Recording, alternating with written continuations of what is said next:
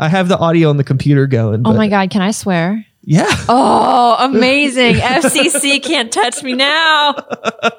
I'm excited. Yeah, you could f- fuck it up all you want, you know? Love it. Let's do it. I think I will. Hello and welcome to Start the Beat with Sykes. My name is Sykes and this is my podcast. Before we get started, I just wanted to take a quick moment to thank everyone who checked out the last episode. If you're one of the people who listened to that conversation, I hope you enjoyed it and thanks so much for coming back. But for those of you out there who are new to the show, welcome. Please feel free to make yourselves at home. And as always, there's beer and soda in the fridge. This is normally the part where I cheers, but we are without beverage right now. So Oh. we'll just, uh, yeah. You want to plug the stickers for me right Oh, now? Oh, these are amazing. Uh, Start the Beat with Sykes, Pittsburgh, PA. Beer and soda in the fridge since 2014. yes. Amazing. Facts. Facts. And I'm sitting here today with my friend Katie O. What's Before up? we get into that, if you are a friend of Katie O, a fan of Katie O, or a friend or fan of me, and like this seems like a cool thing that's happening right now, you could share it with your friends on the internet and let them know about it. Put a little bit more positivity in the world. For sure. Share these things, you know. Uh, you know, it's a little bit more cool than the, you know, whatever stupid blog article you're sharing or anything like that. You know, share this. That would be neat. We Yeah. would appreciate it. So as I mentioned today, I'm sitting here today with my friend Katie O, who is a radio person. Yeah. And you told me this is your first interview. This is my, I've hosted and conducted so many, I can't even count how many interviews, but this is my first time being in the hot seat. The world thanks you for being here. I appreciate you being here. Me and Evan from Greywalker were on your podcast, Seen Unheard, Yeah. sometime last year. Right. Thank you for having us. Thanks for coming. And yeah, so I guess with all this stuff being said, I mean, you, you work at a couple different radio stations, you have Mm-hmm. a podcast, we're on a podcast now. Let's start there. Perfect. So, Seen Unheard podcast. Yes. It's kind of a lot like my podcast. You talk with local musicians, artists in the Right. the Pittsburgh scene that are unheard. Right. So I was nervous when I first, so I didn't actually come up with the name. Um, I, I think you might know Dave Walker. Dave Walker. So I, um, I recorded my first few episodes before I had a name and I was sitting in Dave's office and he made the logo for me. And I was just, you know, in the middle of like a Tuesday when he has so much work to do. I was like, Dave, stop what you're doing. Please help me. And obviously he's amazing. So he did. So he came up with the logo for me and then he helped me with the name. I was like, Dave, I'm on episode three and I don't have a name for this podcast. Like, I don't know what to do. And he helped me come up with Seen Unheard. And I was nervous at first that artists were going to be like, yeah, people have heard of us. Like, what the hell? That's like not the point. yeah. But everyone who's been on has been with it. And, you know, it's, um, yeah, it's been a year and a half so far. Yeah. All musicians from Pittsburgh or who started out in Pittsburgh. I've had a few that are in Philly now, or, um, I think Philly is the only outside city that I've had on the podcast. Cool. But yeah, all genres, all inclusive. I don't say no to anyone. So So, with, you know, we mentioned that you are on a couple radio stations Yeah. Mm-hmm. and you do that stuff too. So, the podcast is completely frivolous. There's no reason for you to do it other than you wanting to do it, yeah, I don't get paid for it. which is pretty cool. Thanks. I don't get paid for this either. There's no money. Cheers, There's yeah. no money in radio. Shout outs to that. No, can confirm there is no money in radio. So, how long have you been doing the radio thing? So I started in 2016. I started in promotions. I had no on-air experience, none. Um, I didn't even want to do it. Like I was there for I think the first three days, and I was like, "Mom, I hate this. I'm done." Um, how did you end up there? So I always knew that I wanted to. I always knew that I wanted to work in entertainment. I really did. Okay. Um, if I could do music, that would be ideal. But I Your just your sweater's very much. I want to work in entertainment right now. notice me. no, it, I, uh, yeah, I started, uh, I just assumed that I would never be involved in the industry because I didn't know anyone. Mm-hmm. So I was like, eh, it's just like, you know, everybody has a dream that's never going to happen. Right. So that'll be mine. Um, and then I was the entertainment editor at my college newspaper. And from there, I got an internship with Sony Pictures. And I was a promotional intern with them through a company called the Owens Group. And I just did a lot of on site promotions to promote whatever Sony Pictures film was, you know, coming to the big screen. And I would promote on college campuses. So I'd come up with all these different campaigns and then I'd report back to LA. And it was sort of like an intern contest that they did nationwide. Uh, from there, uh, I discovered that it is actually not easy to get a full time job in entertainment as an entry level, you know, individual. Didn't know, found out. So the first thing I got was a part time promotions job at iHeartMedia in my hometown. Uh, so I moved back home, moved in with mom after I graduated and I did promotions and I hated it at first. I absolutely hated it. It's a lot of grunt work. It is not, it's putting up tents. It's standing outside in 95 degree heat. It's neither, it's never Oh, sure. comfortable. It's either very, very hot or it's below zero. Yeah, and you have to like talk to people that do not give a shit. Yeah. Oh, they don't give a, they don't give a damn. And I forget I know that you wanted can- to- you I want- know- you wanted I, to do yeah, it. I forget You that wanted I to can, do it. Yeah. I was gonna I will say next time. You know, we're I don't know how long we are into this. We're what five minutes into this, and you haven't said one swear word yet. It'll happen. Okay. It'll Let's- once I get talking, it'll happen. Let it happen naturally for sure. um, yeah, I um, I hated it, and I just I I resisted it, and everybody was like, "Yeah, I think you're going to find out that you know we all work a lot, so we're all really close. We're all like one big family." And I was like, "Yeah, I don't want to know any of you. I don't care. I don't know." How how L.A. of you? right? Just the least amount of attachment possible. So then I stick around. Uh-huh. That's actually what L.A. stands for. le- least amount of attachment. yeah. yeah. less attachment. So um, I'm sticking around because it's hard to find a job, and um, I ended up getting my own place. I'm just freelancing and doing this part time radio thing, and then I get put on this meet and greet last minute. It was a random Sunday. My boss texted me, and he was like, "Hey, Jon Bellion meet and greet is tonight. So and so can't do it. Can you just cover it?" I was like, "Yeah, it's fine." So um, I met my first label rep and we got to talking and everything was fine and i'm fascinated by what she was telling me and it sounds a lot like what i had always dreamt of and fantasized about when i was younger wishing to work in the music industry and she was describing a job that i'd always dreamt about i was like that's amazing. How did you get started? And she was like radio promotions. She was like that's my husband. He's the concert photographer. And we met in radio promotions. And i was like oh interesting. So this is worth something. And a flip just switched and i walked into my boss's office the next day and was like i want to consider working at a label. I want to be on every meet and greet. And they put me on every meet and greet.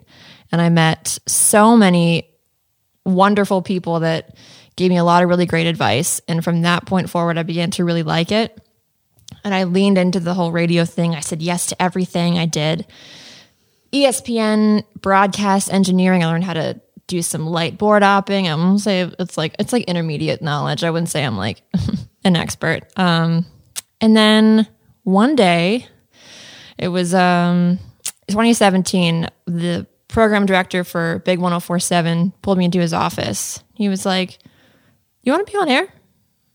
I was like, mm, Me? really? He was like, yeah, um, you know, they were looking to have more female, more women on Kiss on 96.1. He was like, but there's no availability on Kiss. So, you know, you're going to start overnight tracking on Big 1047 of, you know, that's the country station. I don't know anything about country. I've never touched a microphone aside from like musical theater and things like that. And I was like, oh yeah, like it just kind of fell kind of the right place at the right to- time. yeah, that's a that's a fake it till you make it situation. 100%. Yeah, And I have been on the air ever since. cool. Yeah. yeah. I started out, uh, I got, So when were I know you said you started doing the radio promotions 2016. yeah, So how long did it take you to get on air? Like how long did you have to deal with the grunt work? it's not the best example because a year. Okay, that's fine. that That's not that long. No. No, it's not that long, which I think is not a great But uh, testament to how much work does go into it. But, But also, I, th- I was going to say the amount of work that you probably put in once you had an, an more of an end goal. Yeah. You started leaning into more things that you said. So you're probably putting in a lot more work than maybe somebody that is, you know, pessimistic about Oh. it would have. I lived there. So you probably, you, you know, a year you may have done, you know, three years worth of work in that one year that you were there, maybe more. I would like to think so. I mean, I genuinely lived there. And um, I was telling somebody else this story pretty recently. So I have, um, I I have anxiety, and I was living alone when I first got uh, this opportunity to be on the air. And whenever I would get really anxious or just, you know, really in my own head, I would just go to work. And That sounds like me. that's a separate issue. That's a separate issue. But um, I would just listen to my breaks, and I it's it sounds a little bonkers, but I am convinced that that is how I got to where I am now, and how my path was so accelerated because I was just there all the time listening to what I sounded like and what other people sounded like and comparing and redoing you know practicing breaks over and over and over until it was what I was comfortable sounding like. okay, so what exactly are breaks? A break is what you is the on-air personality talking. That's what you hear. So uh, Uh, so a break from the music. Yes. So uh, we like to keep it in between the posts, which is in between lyrics. So you're not supposed to talk over lyrics. So at the end of the post on the song that you're back selling, talking out of, So much terminology. You want to, eh, it's not that hard. You- I, I get an idea of what you're saying. It's just yeah. You, uh, It's just fun how casual it is, especially since you were like, I didn't give a shit about this, I and now didn't. and now I you're all like the posts and the breaks and the blah, blah, blah, and the B board or whatever, the B button, whatever you call it's it. It's called a B bar. like, what do you want me to say? no, you're right. You're completely right. It's just funny because you're so in it now and Yeah. like loving it. Oh, it's I'm in it. awesome. Yeah. Thank you. I think much. that if you're gonna do something, do it. Fucking just do it, like Do it. all the way. Fuck don't it. don't half-ass it. do it. Yeah. Yeah, and um, I'm very fortunate to have been surrounded by, and I still am surrounded by a lot of really kick-ass people in that building that pushed me and gave me some really great advice, even when I didn't ask for it, and they were really in my corner. Randy Slack, who used to be on the X, and he was the DVE morning show producer for I think like five years, is the one who really motivated me to do the podcast. He gave me the Oh, kick in the pants that I needed, and I was like, dude, I don't know any local bands. I just sit in the back of the theater and watch. I never talk to them. Mm-hmm. He was like, I'll give you a couple names.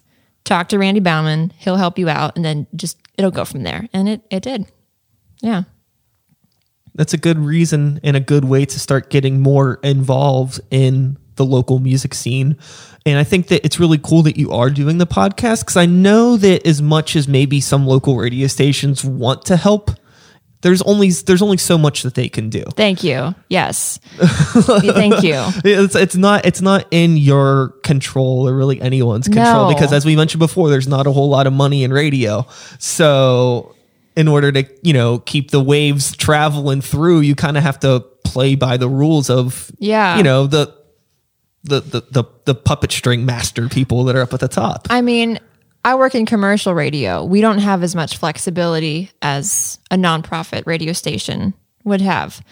Um, so, you know, stations like DVE and the X, we do as much as we can uh, for local music, whether it be DVE coffee house, um, whether it be putting local bands in rotation. The X does Studio X takeovers, Edge of the X, local listen, hometown for the holidays. Yeah, I mean that's a lot. It is a lot, but it's there's only so much that we can do in a station like Big 1047, which is iHeart Country. We don't have a lot of say over, you know, adding local bands into rotation. That's kind of it's way above my pay grade. You know what Yeah. I mean? So when when musicians come to me, I'm more than happy to listen to their work and to give them feedback. But in terms of putting them on the air, it it really breaks my heart to be like, I'm so sorry. There's my hands are kind of tied. totally. Yeah. but you took you know this extra step and Yeah. started this podcast and that's something that's more than nothing It is. Yeah. I don't know if you feel this way, but sometimes I feel like I'm shouting into the void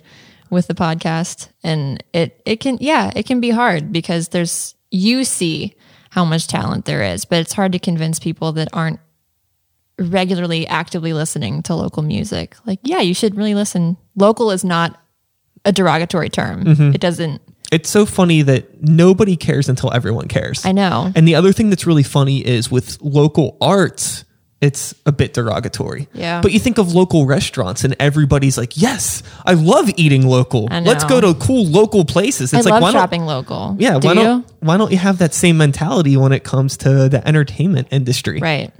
I don't know. I'm trying to You complain about Olive Garden, but you listen to the Olive Garden of rock and roll pretty much. wait. Tell me who you think the Olive Garden of rock and roll is. The Olive Garden of rock and roll right now, I don't know, 21 Pilots. Okay, fair. Because okay, okay. I I can't. do- I, can't really comment on that. I will fair. say this 20, there's nothing really excessively Italian about 21 Pilots, but it's a little cheap, but it is good, and I don't mind it that much. And those breadsticks. I mean, I don't. know. I'm gonna leave my because we play 21 Pilots. I'm gonna Mm-hmm. No, I don't. that. I, I I think Twenty One Pilots are a. Uh, actually, I think Twenty One Pilots are a phenomenal band in a really unphenomenally boring time yeah, because like they pretty much just play into like the you know the stereotypes of modern rock and it does well for them it does more than well for them they sell out arenas every Regularly, time like, yeah. all the time like they they're doing good yeah. but it's just for me personally and my not trying to be grumpy old head mentality it's just like i've seen them play stuff online where they have like a full band and it's not like all the computer stuff and it Yeah. sounds awesome they're good songs it's just Yeah. i don't care for the modern production That's fair. They're really high energy. I will. It's Yeah. It's a show for sure. yeah and like much like olive garden those breadsticks very high energy when the you know someone's at they get the salad and they tell you to say one to stop with the cheese Right. I never. I never tell them to stop. no Never. Uh-uh. Never so yes what were we talking about Um Local. Oh, local music. Yeah. Oh, and how people listen to the the Olive Garden of Rock. That's where we got sidetracked. Right. But I yeah, getting people to like local music or just pay attention to it. It's hard. I know, and I mean, in Pittsburgh, there's so much uh, in every genre. I talk about this all the time on my podcast, and it's a big part of the reason. It's a big reason why I started the podcast is because I was like, "Holy shit!" There are so. I mean, look at Deutschtown. Yeah. That doesn't even. I mean, that's an amazing resource. Doesn't even come close to covering all of the artists that we have in Pittsburgh. It's a relatively small market, and there's that much going on. That's insane. That's fucking crazy. Well, I think one part of the reason why it's so small is because there is so much going on. So at any given time, like everybody has a show. Yeah. And nobody can go to anybody else's show because they also have a show Yes, on the same fucking day. yes. That uh, that happened. I. I mean, it happened last weekend. I think there were like three local shows happening within like five miles of one another, all of which I wanted to go to.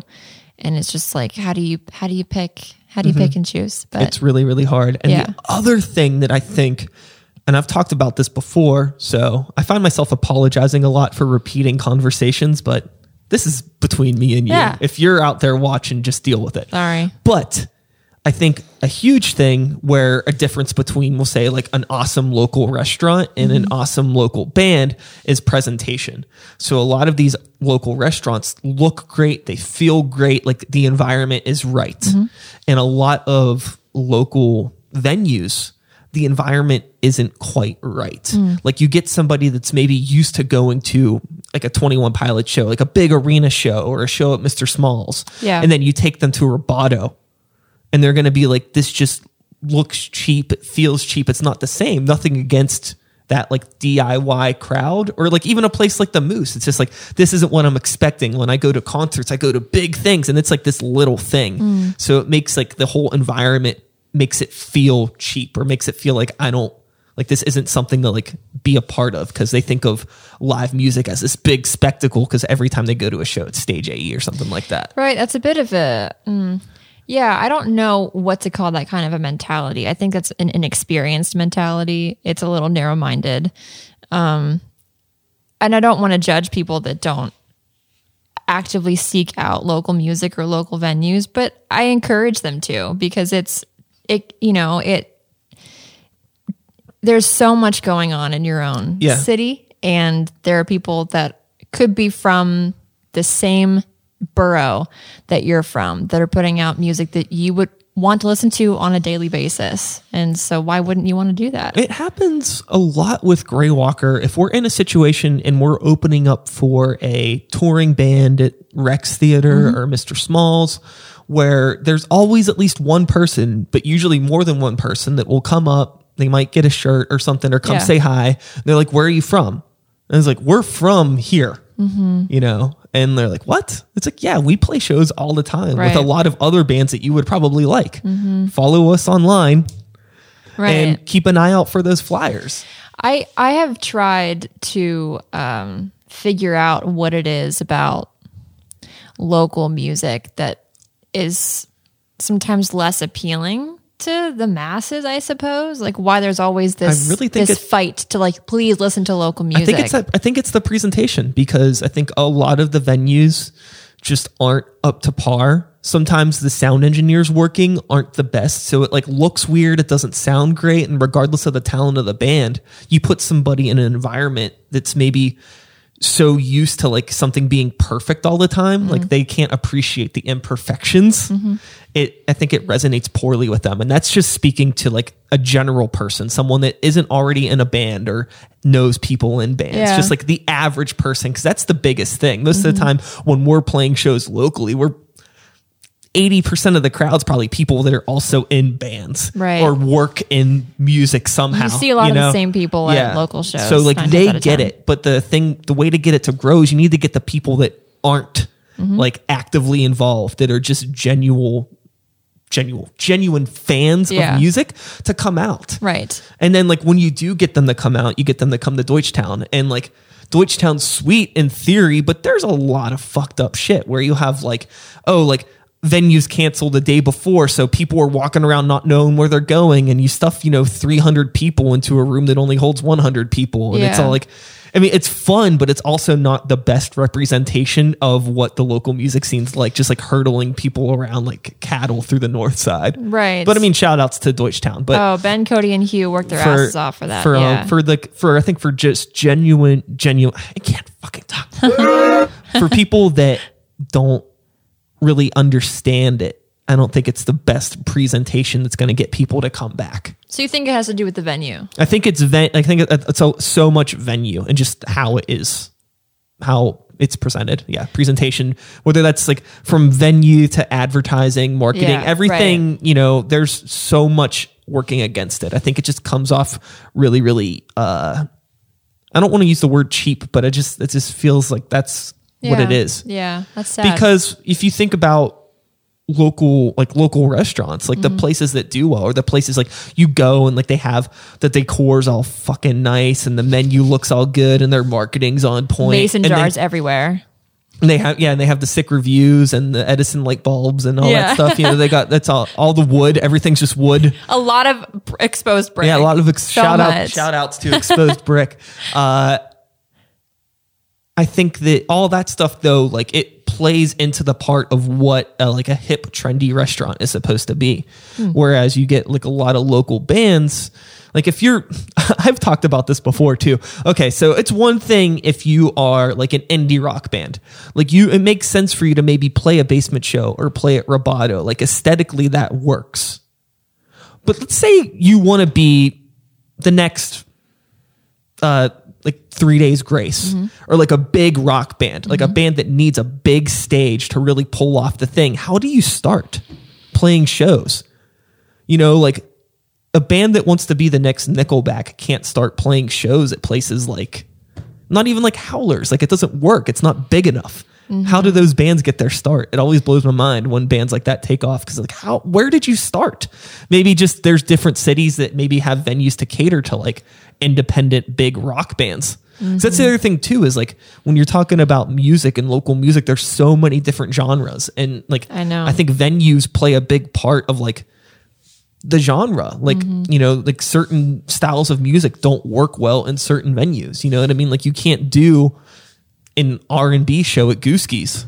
I mean i don't know why anybody would want to do any shows there I but it's a- just not it doesn't work. There's a serious lack of of uh, spaces for the R and B, the hip hop, the rap artists in Pittsburgh. Um, yeah, I then- go ahead. I was gonna say, and then like even then, and then people were weird that like are disconnected from things because you'll have a venue like Spirit, Yeah. Uh-huh. that's great for local music, but it's in trendy hipster Lawrenceville, so I don't want to go down to Lawrenceville and have to fight my way through the hipsters. And it's like, what are you talking about? Is that a thing? about? People Uh, don't like Lawrenceville. no, People don't like it. Uh-uh. Why? Because it's the new South Side. Is are you saying by people you mean you don't like Lawrenceville? No, I don't have a problem with Lawrenceville. Interesting. I didn't know that it was disliked. I didn't know that. I but love it's Spirit. like it's there's just different circles of people. That's the thing. It's like no matter when you try to like I guess the point that I'm trying to get at is that no matter what your mentality is, it's like other people have completely flipped ideas of things that Sure. may not even make sense to you at all. So that's why it's so hard to like wrap our heads around like why isn't this working? Because everybody just has different takes on things. I know. Like I know like again, like Pittsburgh's really weird with neighborhoods. Like I know people that will not come see us if we're in Lawrenceville because they don't like Lawrenceville. That's weird. It's like I guess I'm you don't like me that much. Yeah, no. I mean, to some extent, it might. Yeah, it might always kind of feel like what I was talking about earlier. Like you're shouting into a void a little bit, just because some people are just going to feel differently, and it's going to be hard to change their minds.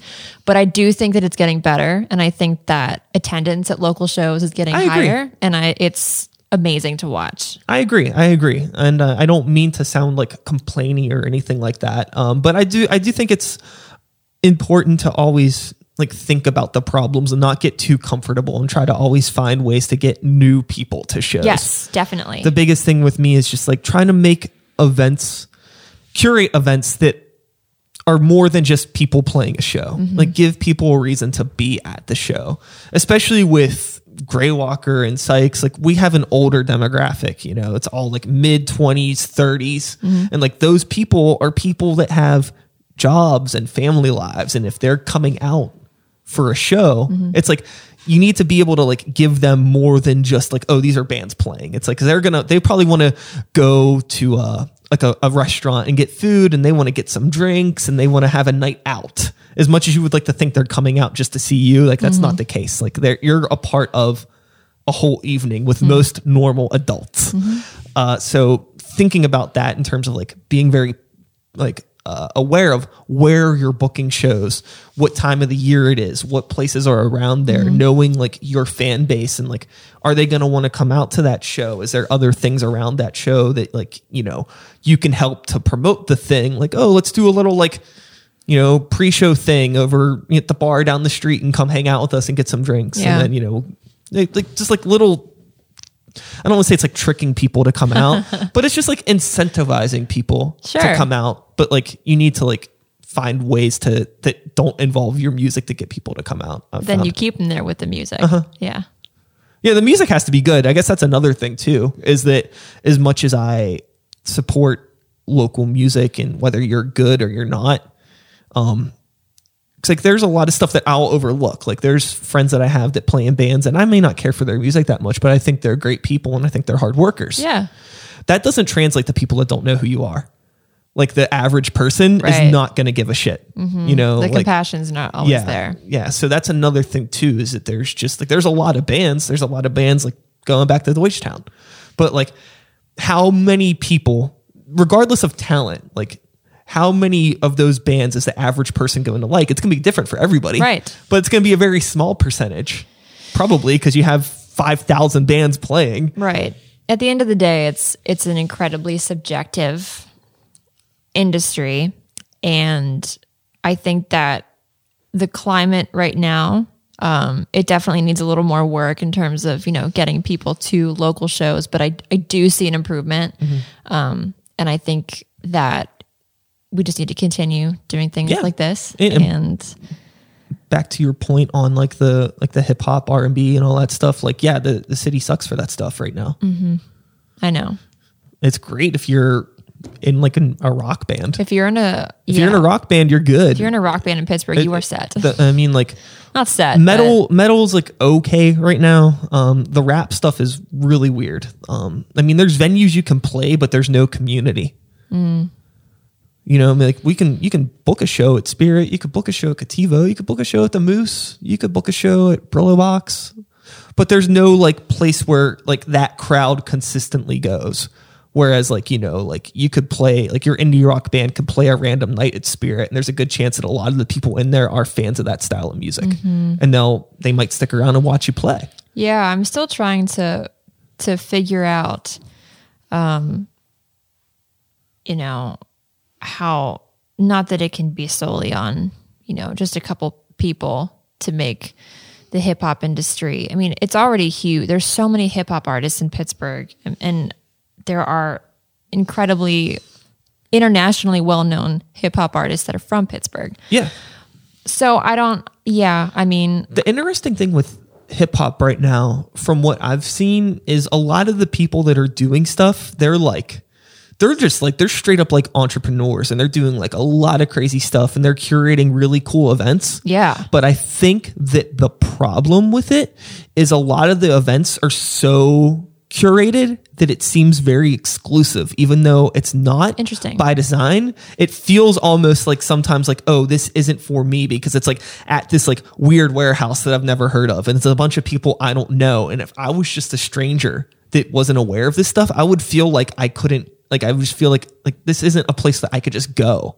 You know, it's not like a venue that I'm familiar with. And it feels like like e- exclusive like it looks really cool, but it mm-hmm. also it like I worried that that sort of stuff may turn people off just because it's like hmm. people want to be comfortable.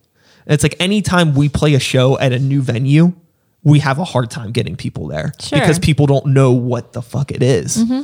So, but there's nowhere for the rap shows right now. So you're getting a lot of that cool exclusive stuff. And I mean, people go to those shows. That's the thing. It doesn't matter. Like they, they all do well, So- but it's like a very small, it's like, they're very clicky. Like there's like those bubbles of people that, uh, they like build little communities, but it's like hard to get new people to come into it.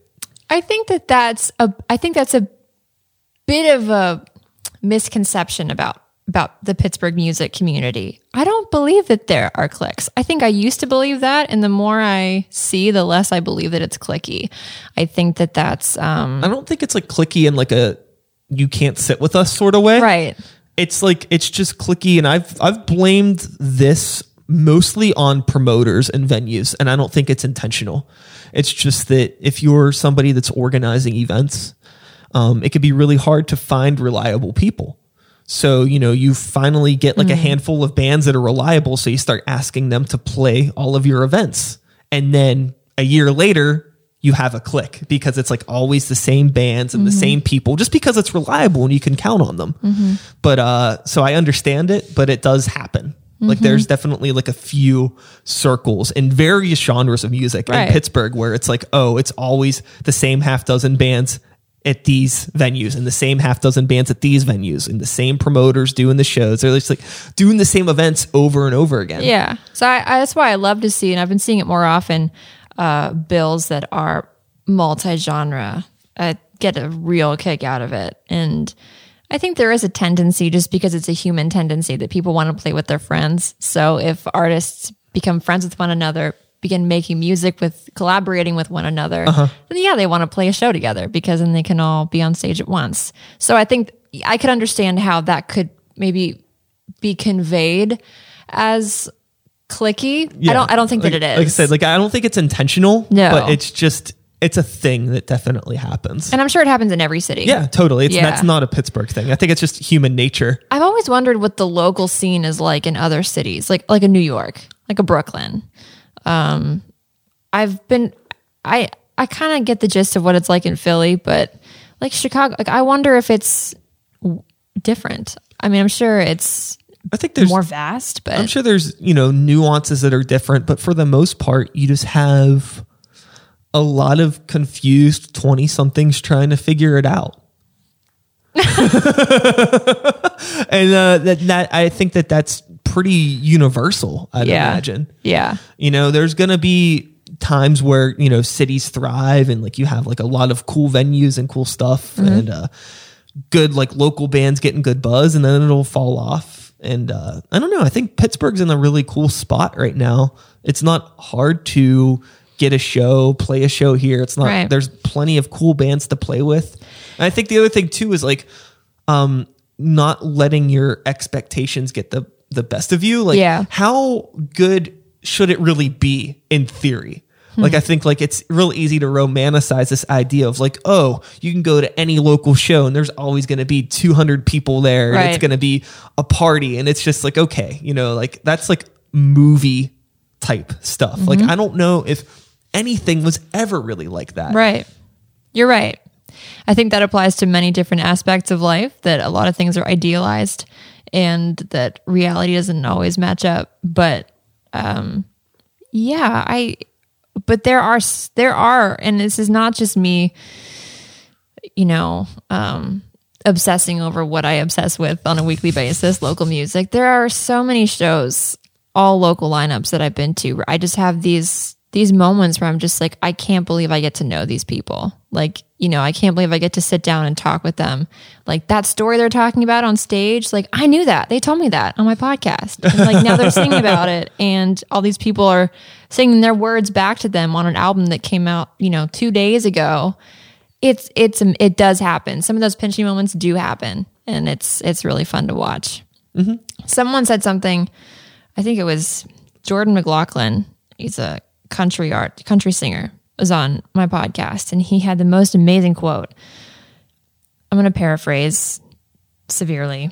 Um, it was something along the lines of, you know, there was we were talking about competition among, you know, local musicians, musicians in general. And he was saying he doesn't really understand it. And I love his reasoning. He was like, you know, if somebody gets noticed next to us in Pittsburgh, we should celebrate that because then that means they might look again. They might come back to Pittsburgh and maybe they'll they'll pick somebody else. Maybe it'll be me next time. It should be it's it's a win for Pittsburgh and it's a win for the local music community and I I absolutely love that he said that. I love that people feel that way. And uh, I totally agree. Yeah. that's one thing that I don't. I've never felt any sort of competition Nice. in the in the music scene. I just feel like anybody that's ever given me those sort of negative vibes, it's always like even this is. It's like you have something to work out with yourself. This has Oh, it's nothing it's to a do with problem. me. Yeah, no, I almost everyone I talk to, no one in no one that's a performer that I've talked to feels that way. It's like an outside projection. It's people online trying to pit artists against each other and it doesn't work. Sure. It's it's always uh every once in a while there may be some sort of a discussion online regarding the Pittsburgh music scene. Yeah. And it may get a little heated. And there's somebody in the in the thread that's being like a real shit. And it's like that mean girls moment where it's like, does she even go here? It's like, who is this person? It's like, I, it's like, I'm not saying I know Name every three local artists that you listen to. it's, I don't know everybody in the city. No, but it's like if I have no idea who you are, it's like it's like you don't. I don't think you play in any bands. I don't think you promote any shows. I don't think you work at any venues. But Name you some, three Grey Walker songs. you somehow know everything. Like I know. what is this? And it's like oh, you find out they you know they played in a band a decade ago, and now they just you know they have like relive the these, sa- these same grumpy reservations. yeah, I think that's just the internet in general. Oh, totally. Everyone knows everything, and they have a voice now. So like us. Love that. Here. Yeah, like us. Yeah. Yeah. Um, I think as long as um, people keep going, and you know, if that's if pursuing music is something that people want to do, then you know, I hope they keep doing it. And I, I think that as long as people keep talking about it and promoting it and going to shows, that's that's you know, Yeah. I think it will continue to get better. And I think that it will continue, attendance will continue to rise. And, you know, we have media outlets here that I think are really focused on local artists, not just music, you know, fashion designers, all kind of visual artists. Um, I think it could always be better. I think there could always be more attention on the arts, but um, I think that it's headed in the right direction here. Yeah, I think you get a lot of people that will complain about like the city paper or radio and stuff like that. Like Oh. it's not not not not Oh, Brian, Not- we had a lot of complaints. like yeah. not like there's not enough me, not enough me. Yeah. And it's like I mean, realistically, we live in a time where you don't need anybody but yourself to put your shit out there. it's very true. Like it helps, but like if you could be as loud as you are right now, complaining about everything, just putting positivity about your work out there, it'd do you a lot better than complaining about, you know, somebody not answering your email or somebody not covering your album or, you Mm-hmm. know, this or that. It's you th- the resources are there. We- Right. We're, we all have the same thing. You know what I mean? What what's uh what what's the radio station gonna do? You know, maybe you know, say promote your show to you know say it on air like hey go check out billy bob's thingy thing this weekend We do Here's try, you and know. yeah i know they do but you can't do every single show Right. it would be it would be all breaks Yeah. Amazing. Wow. Do you want to co-host tomorrow? yeah I'll yeah. No, it's uh yeah, it's Thank you for acknowledging that we cannot possibly highlight all things at all times. Um, we certainly try. well i think one thing that helped me like understand that would be this show because hmm. there are a lot of people that want to come on the show. Mm-hmm. And i only have so much time. Mm-hmm. You know i have one guest I have two guests come on a week yeah. you know that's a lot for right now That's that's, insane but even when i was doing one episode a week okay there are how many weeks in a year like under 60 it's like between 50 and 60 weeks in a year i think 52. 52 Yeah. and then i have a list with over 100 people that want to be on the show Nice. i can't Cool. get to, i can't get to everybody Yeah, no, I know. Um that I, I have a no and like away. and then so then i start feeling bad and it's like well then you start understanding okay well there are you know if i'm emailing a radio station i know goddamn well i'm not the only person. I'm probably one of a few dozen in any given day that's emailing a radio station. And they, there's only so much they can do. There's only so much time. You know if you put the radio station schedule on a pie chart and like there you gotta i gotta we have to do so much of this programming so much of this programming so much of that. Well, I um that's why I love Stacy on the X passed the torch to me in I think March or February. I host Edge of the X every Sunday night. Um and it's a lot of newer alternative music and we play 16 local bands every Sunday night, which is 16 pretty kick-ass for a commercial radio station. Yeah. That's a lot. I'm really really proud of it and I mean, That's I like almost two hours. Isn't didn't it? create How long it. is that?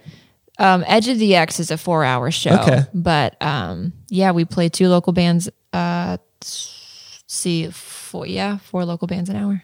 That's awesome. Yeah. That's crazy. Thank you. Yeah, no, it's amazing and it's so much fun and it's perfect. It's a perfect place because there's so many shows on Sunday nights.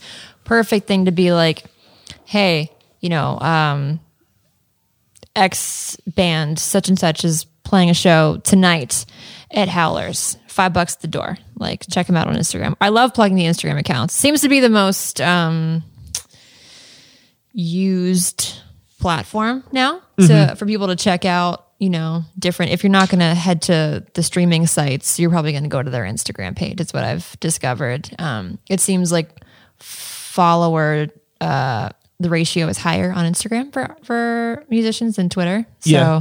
I usually plug the gram and um, yeah, it's awesome. Um, it's yeah, 16 local bands every Sunday night, and then we also do you know, you know, local listen every night. Um, and then we have hometown for the holidays kicking up in December. 10 local bands get in uh, regular rotation airplay for a month, which is so much fun. Yeah.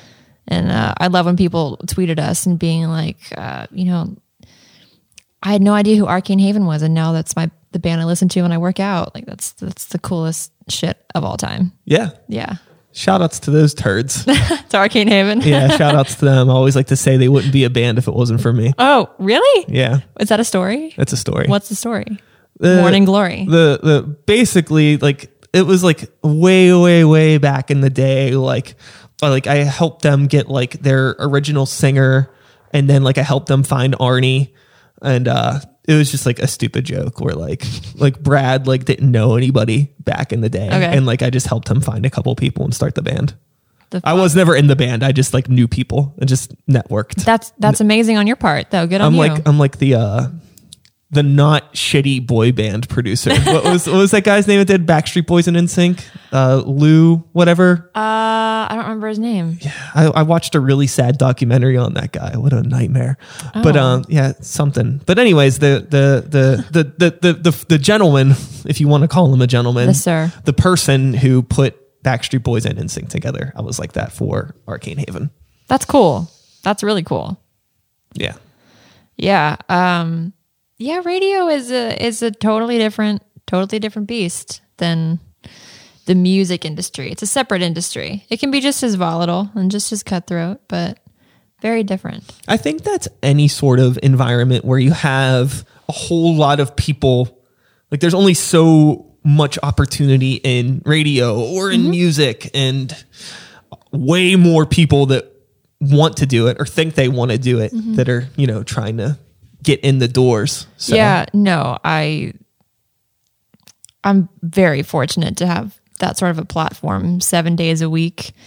Um and I understand that it's an unstable industry and so it could all be gone tomorrow, but um, you know, I get to talk to my hometown about whatever within reason I want for 5 hours a day every single day. That's nuts. That's nuts. Is there anything that you don't get to talk about? I don't talk like politics. that you would like to talk about? I don't talk politics. You would like to talk politics? Oh, yeah. Oh, okay. Oh yeah, I won't because I probably I can't. But um, yeah, I have I have a lot of opinions that I that I don't share on the air. I, Okay. Not- I shouldn't. Do you want to get political here or should we just talk about corn dogs? No, I I might get myself into trouble if Yeah. I talk if I talk politics. Yeah, fair Um, enough. Yeah. Yeah, uh, there's strong opinions. I will tell you that. Yeah, we're, we're living in interesting times. You got to like be careful about like what shoes you're wearing or like, everything is like a, a representation of uh, yourself politically nowadays. I don't- What beer I- you're drinking? It's crazy. I really don't want to get into it. Yeah, we- we don't- we don't. Yeah, but I'm- um, I'm I'm not an incredibly political person, anyways. I mean, like I you know I pay attention to things. I'm not like ignorant, but it's just like I I, don't- I can't hold any sort of a knowledgeable conversation, understood. which is probably a big part of the problem. The fact that a lot of people can't. Nobody knows what's going on. Oh, you're getting me going. See, Sorry. I can't do I'm that. sorry, I'm sorry. No, it's okay. no, there's really not a whole lot I don't talk about. Like, I really, um, it's amazing what people will want to listen to. Like, there are so many um, instances where I'll say something that I think is dumb about my day, and I just do it to like fill a break, filler breaks. More terminology Yeah. if you want to write it down. And um, I'll just, it'll be a passing thought and I'll be like, oh, that was kind of dumb, but it, it is what it is. It's already happening. And we're into Luke Bryan, so we're done. And somebody will tweet at me or see me to show and be like, that was so funny. Like, you know, Well, I think haha. And I'm like, really? That's okay. I think that you're tapping into maybe another part of the problem with local music. Um, a lot of local bands, bless their souls, don't have personalities.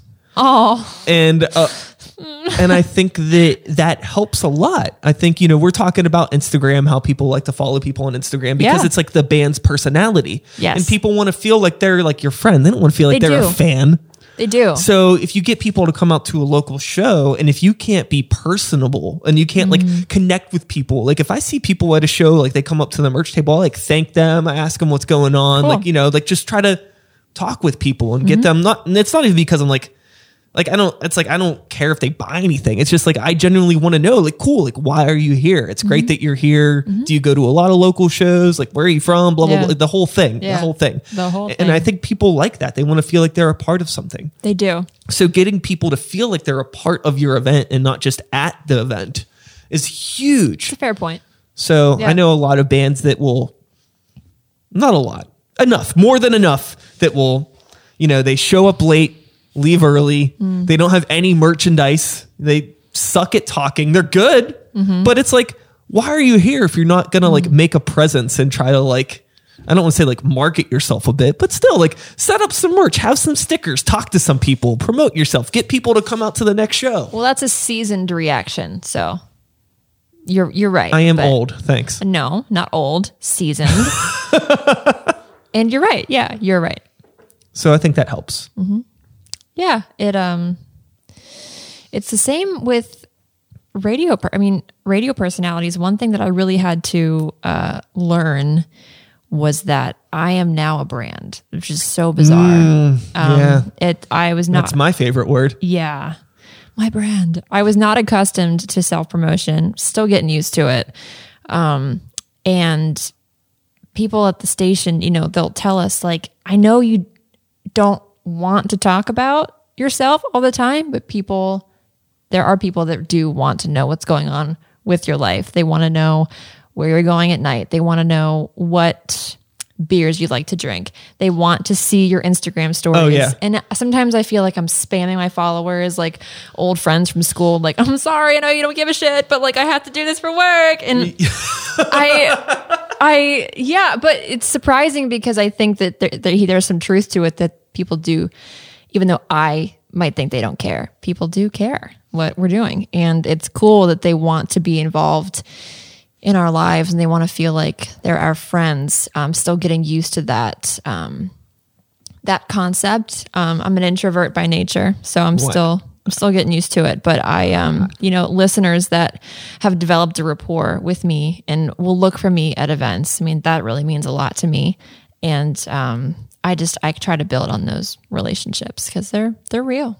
Yeah. Yeah. I think that it all comes back around to human connection. Yes. And, you know, that's kind of what, what makes the world go around for me. You know, it's like, why did I start? Okay. I mean, I started making art and doing music and stuff just because, like, I was a, a weird kid and I didn't have any friends, but That's, I started. that's a cool kid. I That's a cool kid. I started? I started sharing it though because I wanted to make friends. Yeah. It's like, why am I drawing Mortal Kombat characters in the middle of class? Because I want somebody else to see it, and I hope that they know what Mortal Kombat is, so I can make friends with somebody else that makes Mortal Kombat. It's like I don't know how to talk to kids, but I can draw stuff and hope somebody sees it, or I can make a, I can put out a song and hope somebody hears it, and Yeah. then I can connect with them that way. That's awesome. That's a nice story.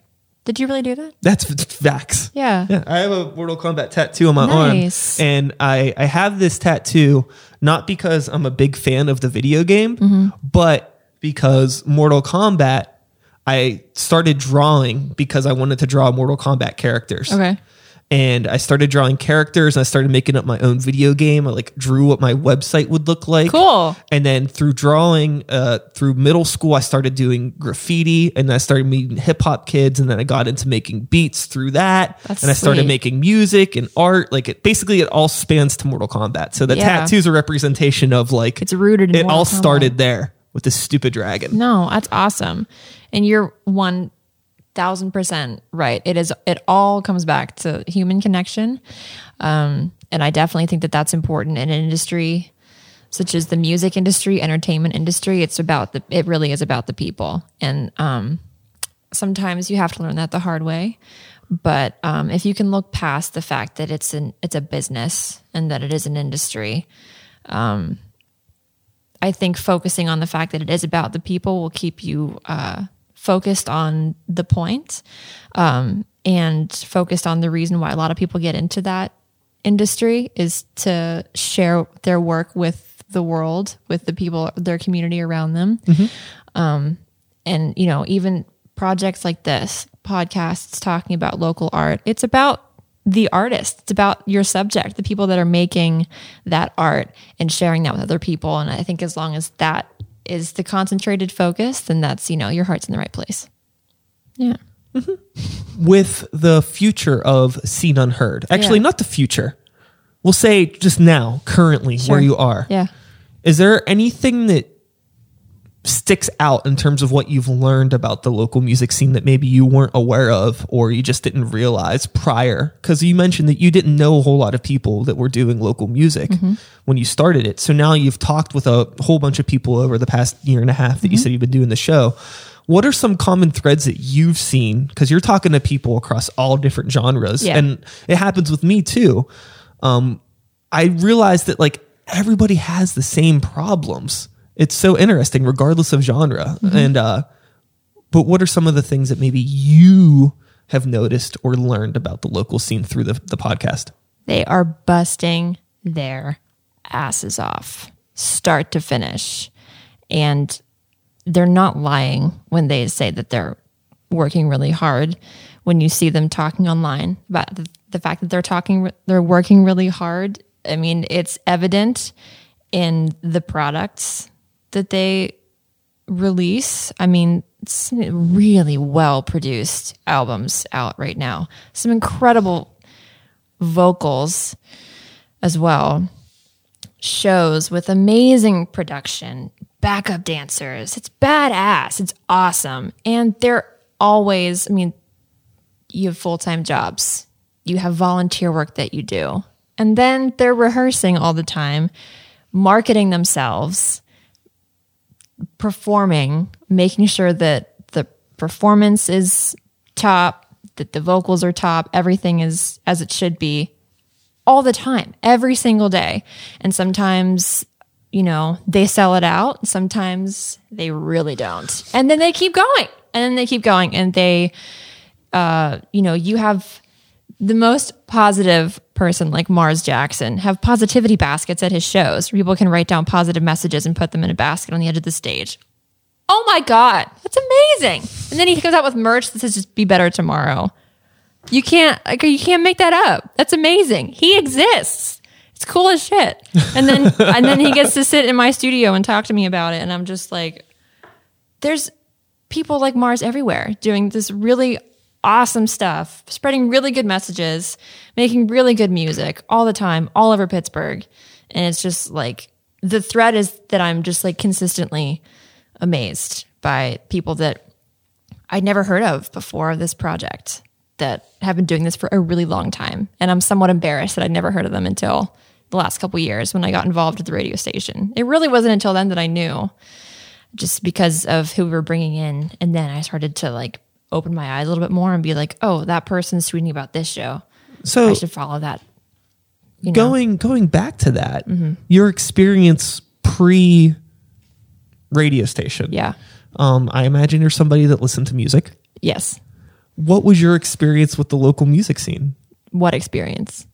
So Yeah, what was I- that about? Was it just a matter? Did you were you aware that it existed and you like avoided it, or is it just a thing that just wasn't even on your radar at all? It wasn't on my radar. I didn't even I had no idea. And I'm really open about that. And that's I talked about that a lot in the first couple episodes. And, you know, I moved away for school, came back, um, and then luckily, for so many reasons, I worked at the radio station and then I'm seeing, you know, bands like The Common Heart, Recluse, Paul Luke, and um, then I'm going to shows. And the podcast started actually I, I went to Paul Luke's bad release album release, bad seed album release rather.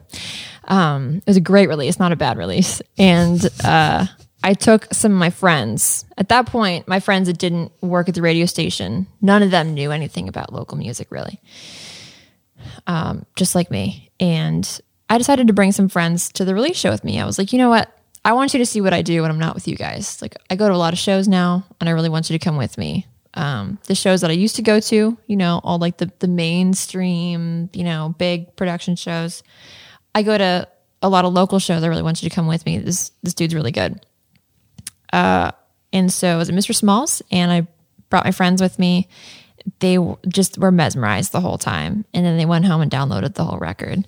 And then it was like a few weeks later, we were just hanging out, and my one friend just out of nowhere was like, "Ah, "It's a Paul Luke kind of night." I was like, "Yes, yes!" and uh, I was like, "What if I could do this for like a lot of people?"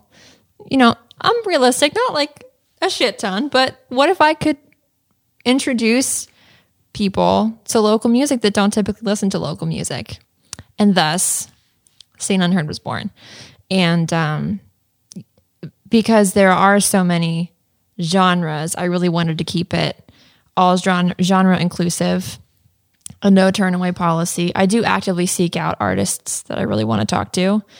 Um, but if somebody tells me they want to come on, they're getting booked. Yeah. Yeah. I, I have been pretty much the same way for a while, but now I'm starting to get a little bit pickier about people Mm-hmm. Yeah. that come on the show. Right on. Um, it's just, it's basically, it really just boils down to now with the space and everything. It's like every episode has a dollar amount that it costs me to produce. Sure. So it like really stinks because there's been times where people have hit me up. I have no idea who they are. Mm-hmm. It's like, okay, well, we're going to do this and I'm going to hope for the best. And it's been great. Mm-hmm.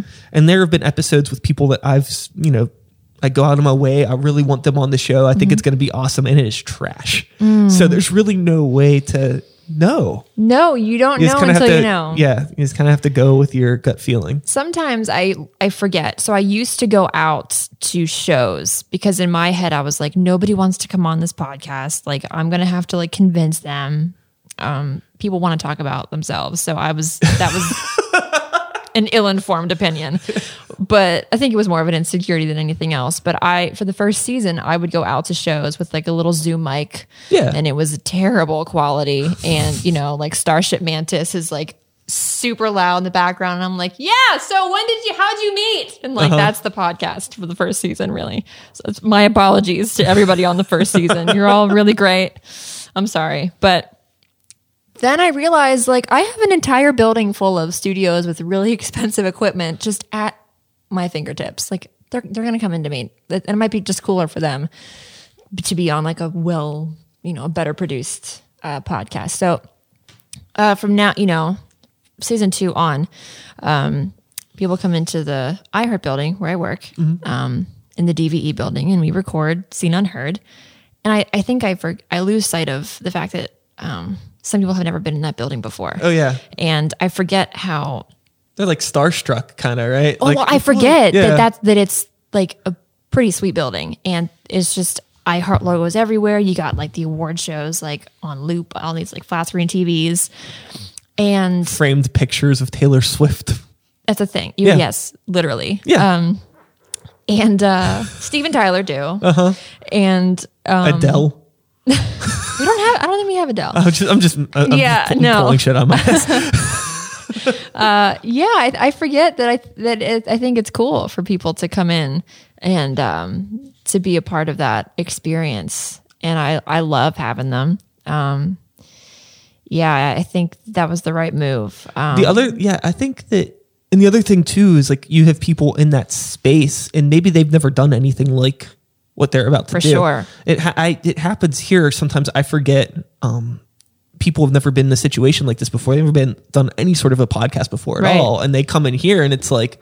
It's probably kind of intimidating because there's like Yes. the camera and the lights and there's all this stuff on the wall that makes it look a little bit more professional. right. And Looks uh, great in here, by the way. Thanks. Yeah. Appreciate it.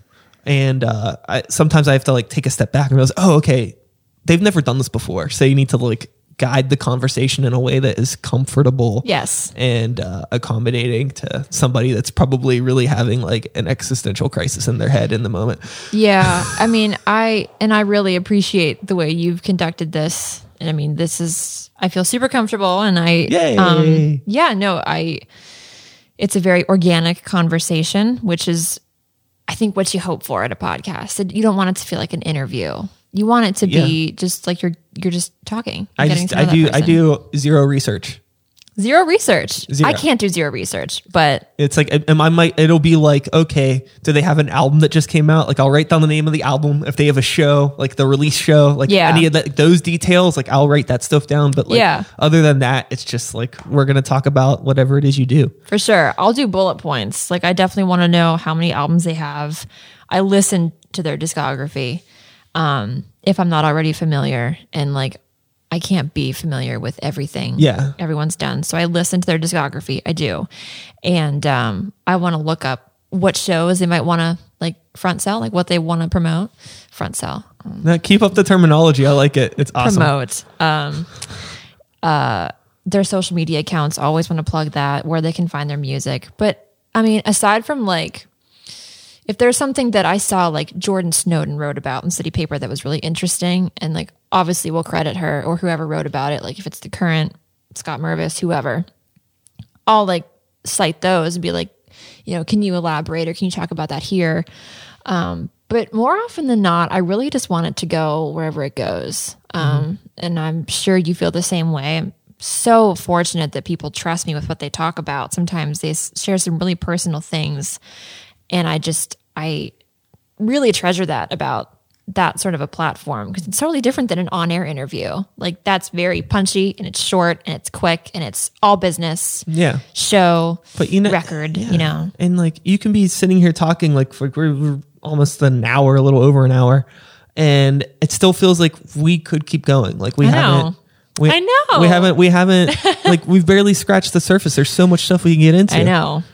And then you know, you give people in the Democratic debates 12 seconds to talk. How are they supposed to get that all figured out? I did that intentionally to fire you up, by the way. I'm sitting Anyways. here like I can't. No, I I have a hard. I I'm I'm usually you know watching the clock, um, and it's I yeah. If it's a good conversation, I'm just like, well, it's going to be a long episode. Whatever, people are going to listen or not, but we're going to keep talking because I'm not going to cut somebody off from their own story. You know what I mean? I Mm-hmm. like to keep them at like a 45 minute estimate. Yeah.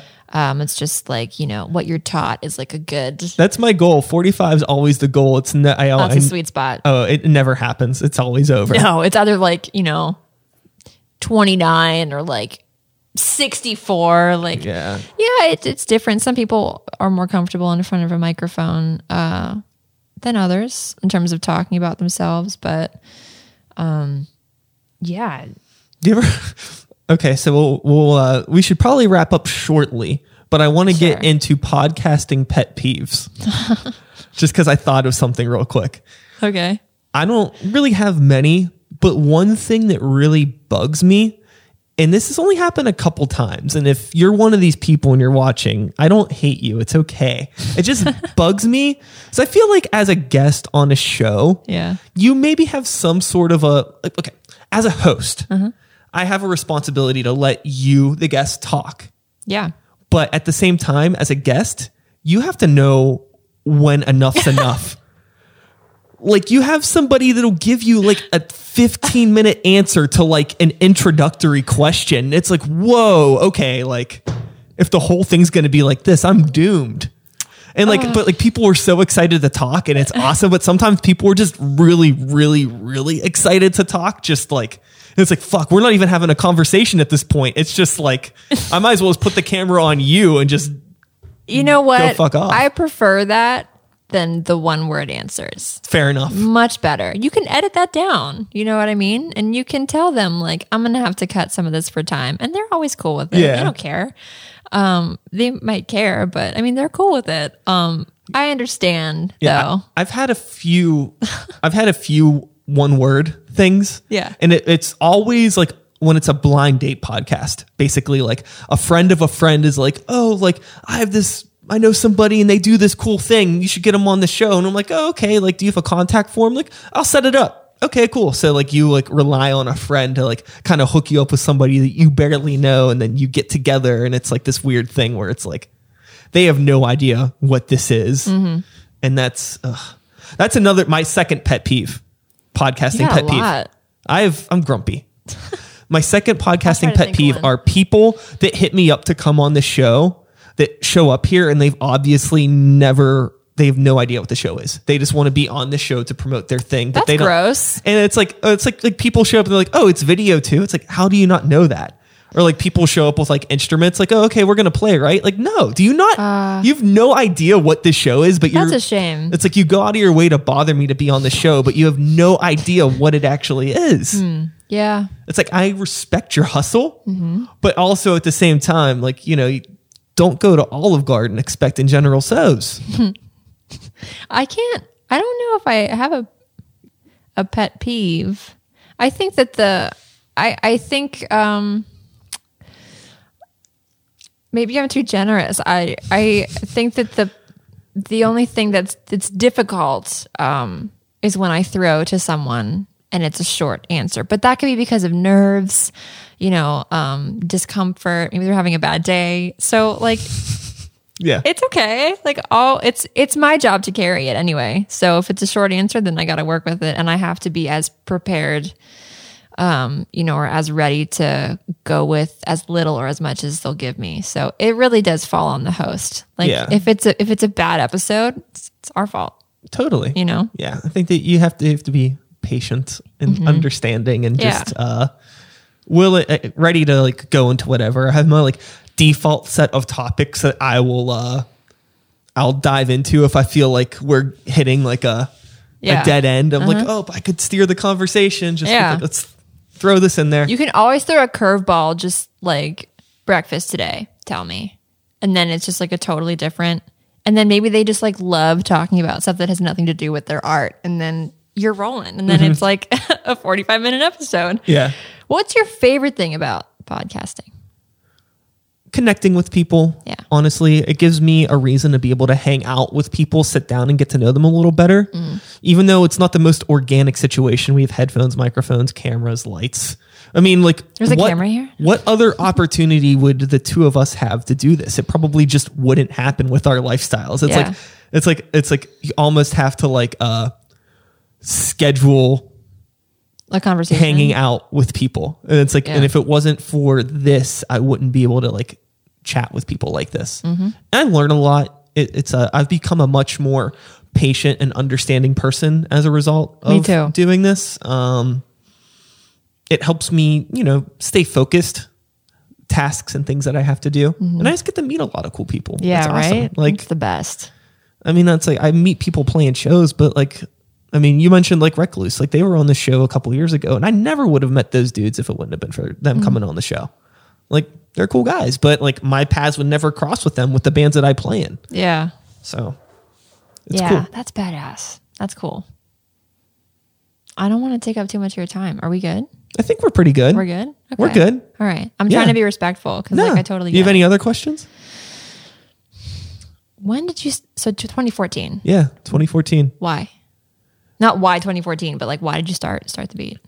So I was actually on a friend's podcast Of course. Um, well, okay, so there was two different things. So I had been living with a couple friends and they were super in the podcast. So we played in a band together and stuff. And they had wanted to start a podcast. So we tried a couple times to start different podcasts where like mm-hmm. we recorded like one or two episodes and like they kind of got released, but not really. Mm-hmm. Like it just didn't pick up. Mm-hmm. So, but I liked the concept of like sitting down and talking with people. And they were using all of my stuff because I had all the recording stuff anyways. So like I had the gear to do it, but I didn't listen to podcasts and I just didn't it was like it just didn't click with me. Yeah. Then I was on a podcast with somebody who was doing a podcast that they actually released. So I listened to it and I was like, wow, I suck at talking to people. like I'm really poor at talking to people. Okay.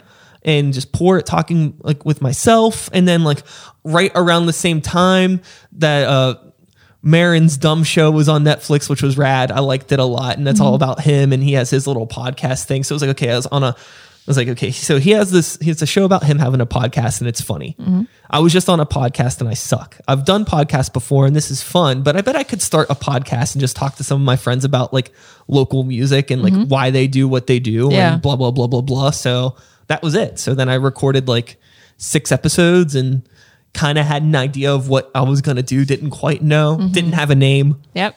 That whole thing. Love that. And then it it came together, and then I just didn't stop doing it. That's the that's the key is that you have to keep going. It's like the repetition is so important. People are going to forget otherwise. Uh, but if they see that, oh, this is a regular thing, you know, I think that's really what's the most important part. The consistency and Yeah. podcasting is the most important thing. So yeah, no, it's just like a. The only reason I've stuck with it, I think, it's just because it's it's my small thing that I can do to give back to the community in a way that's better than like oh like I threw a show and I put one band on it. Mm-hmm. You know what I mean? Because I can only throw one show once every other month. That's not mm-hmm. really helping the scene, but I could do mm-hmm. this twice a week I like and that. that's a lot more productive. And I think this is like good content for people that are up and coming to have to share. It's good exercise. Like Mm-hmm. if you're going to be getting uh, successful with your band, you're probably going to be doing a lot of radio interviews. So you don't want your first radio interview ever to be on some big station and you don't know how to talk yet. Like I think that it's a good exercise for people. It's Hmm. Very true. it's I never thought of it that way. Very true. it's good to give people this opportunity and i think that um, if they you know take advantage of it and use it as a way to like tell their story and share it with their people and help it help promote their stuff i think it's mm-hmm. a really cool tool to have Yeah. so for sure. And the, I mean, the light merch you have is amazing. I'm really into the stickers. I think I'm going to take i have some t-shirts over there too You have t-shirts. yeah hmm. I've noticed that now I just I only like I don't know where all of my t-shirts went like to work out in. Radio t-shirts, Uh-huh. band t-shirts. It ends there. Like I don't know where like I, I go to work out and I'm like, I have I have nothing. I have nothing. Like I'm not gonna work out in a band t-shirt. I'm not gonna work out in a station t-shirt because I don't want, you know, 1059 the X plastered across my t-shirt. Like it's just I don't know where they went, but I've heard this is a common problem. So now I'm like officially, you know, initiated into radio. Um, so like happy to be here, but at the same time, like where'd all my shirts go? I don't know. I don't I really don't know. Could not tell you.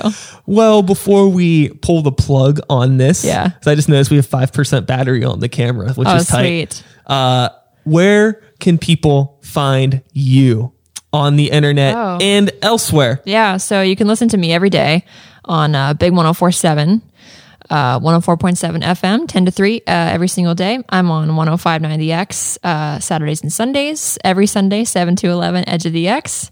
Uh, you can find me on Twitter, Instagram at YoKDO. Um, I, th- I think that's it. Oh, and the Seen Unheard podcast. Can I plug that? no, this is a competition. Sorry. No, of course. Uh, plug away. Yeah, it's on uh, iHeartRadio, uh, Apple Music, and Google Play. So tight. And that is all, folks. Thanks so much for listening. One more time, KDO. Thank you for being here. Be you. sure to take some buttons, take some stickers. If you uh, if you want a shirt, I'll get you a shirt. I'll be back again in a couple days. Same time, same place, same channel. You know the drill. My name is Sykes. Start the beat 2019. Woo woo! Thanks for listening, and we'll just uh, fade this out. And that's it. That's it, my friend. We awesome. Thank you. Thank you. How was it? Seriously, it was great. Good. Yeah. Cool.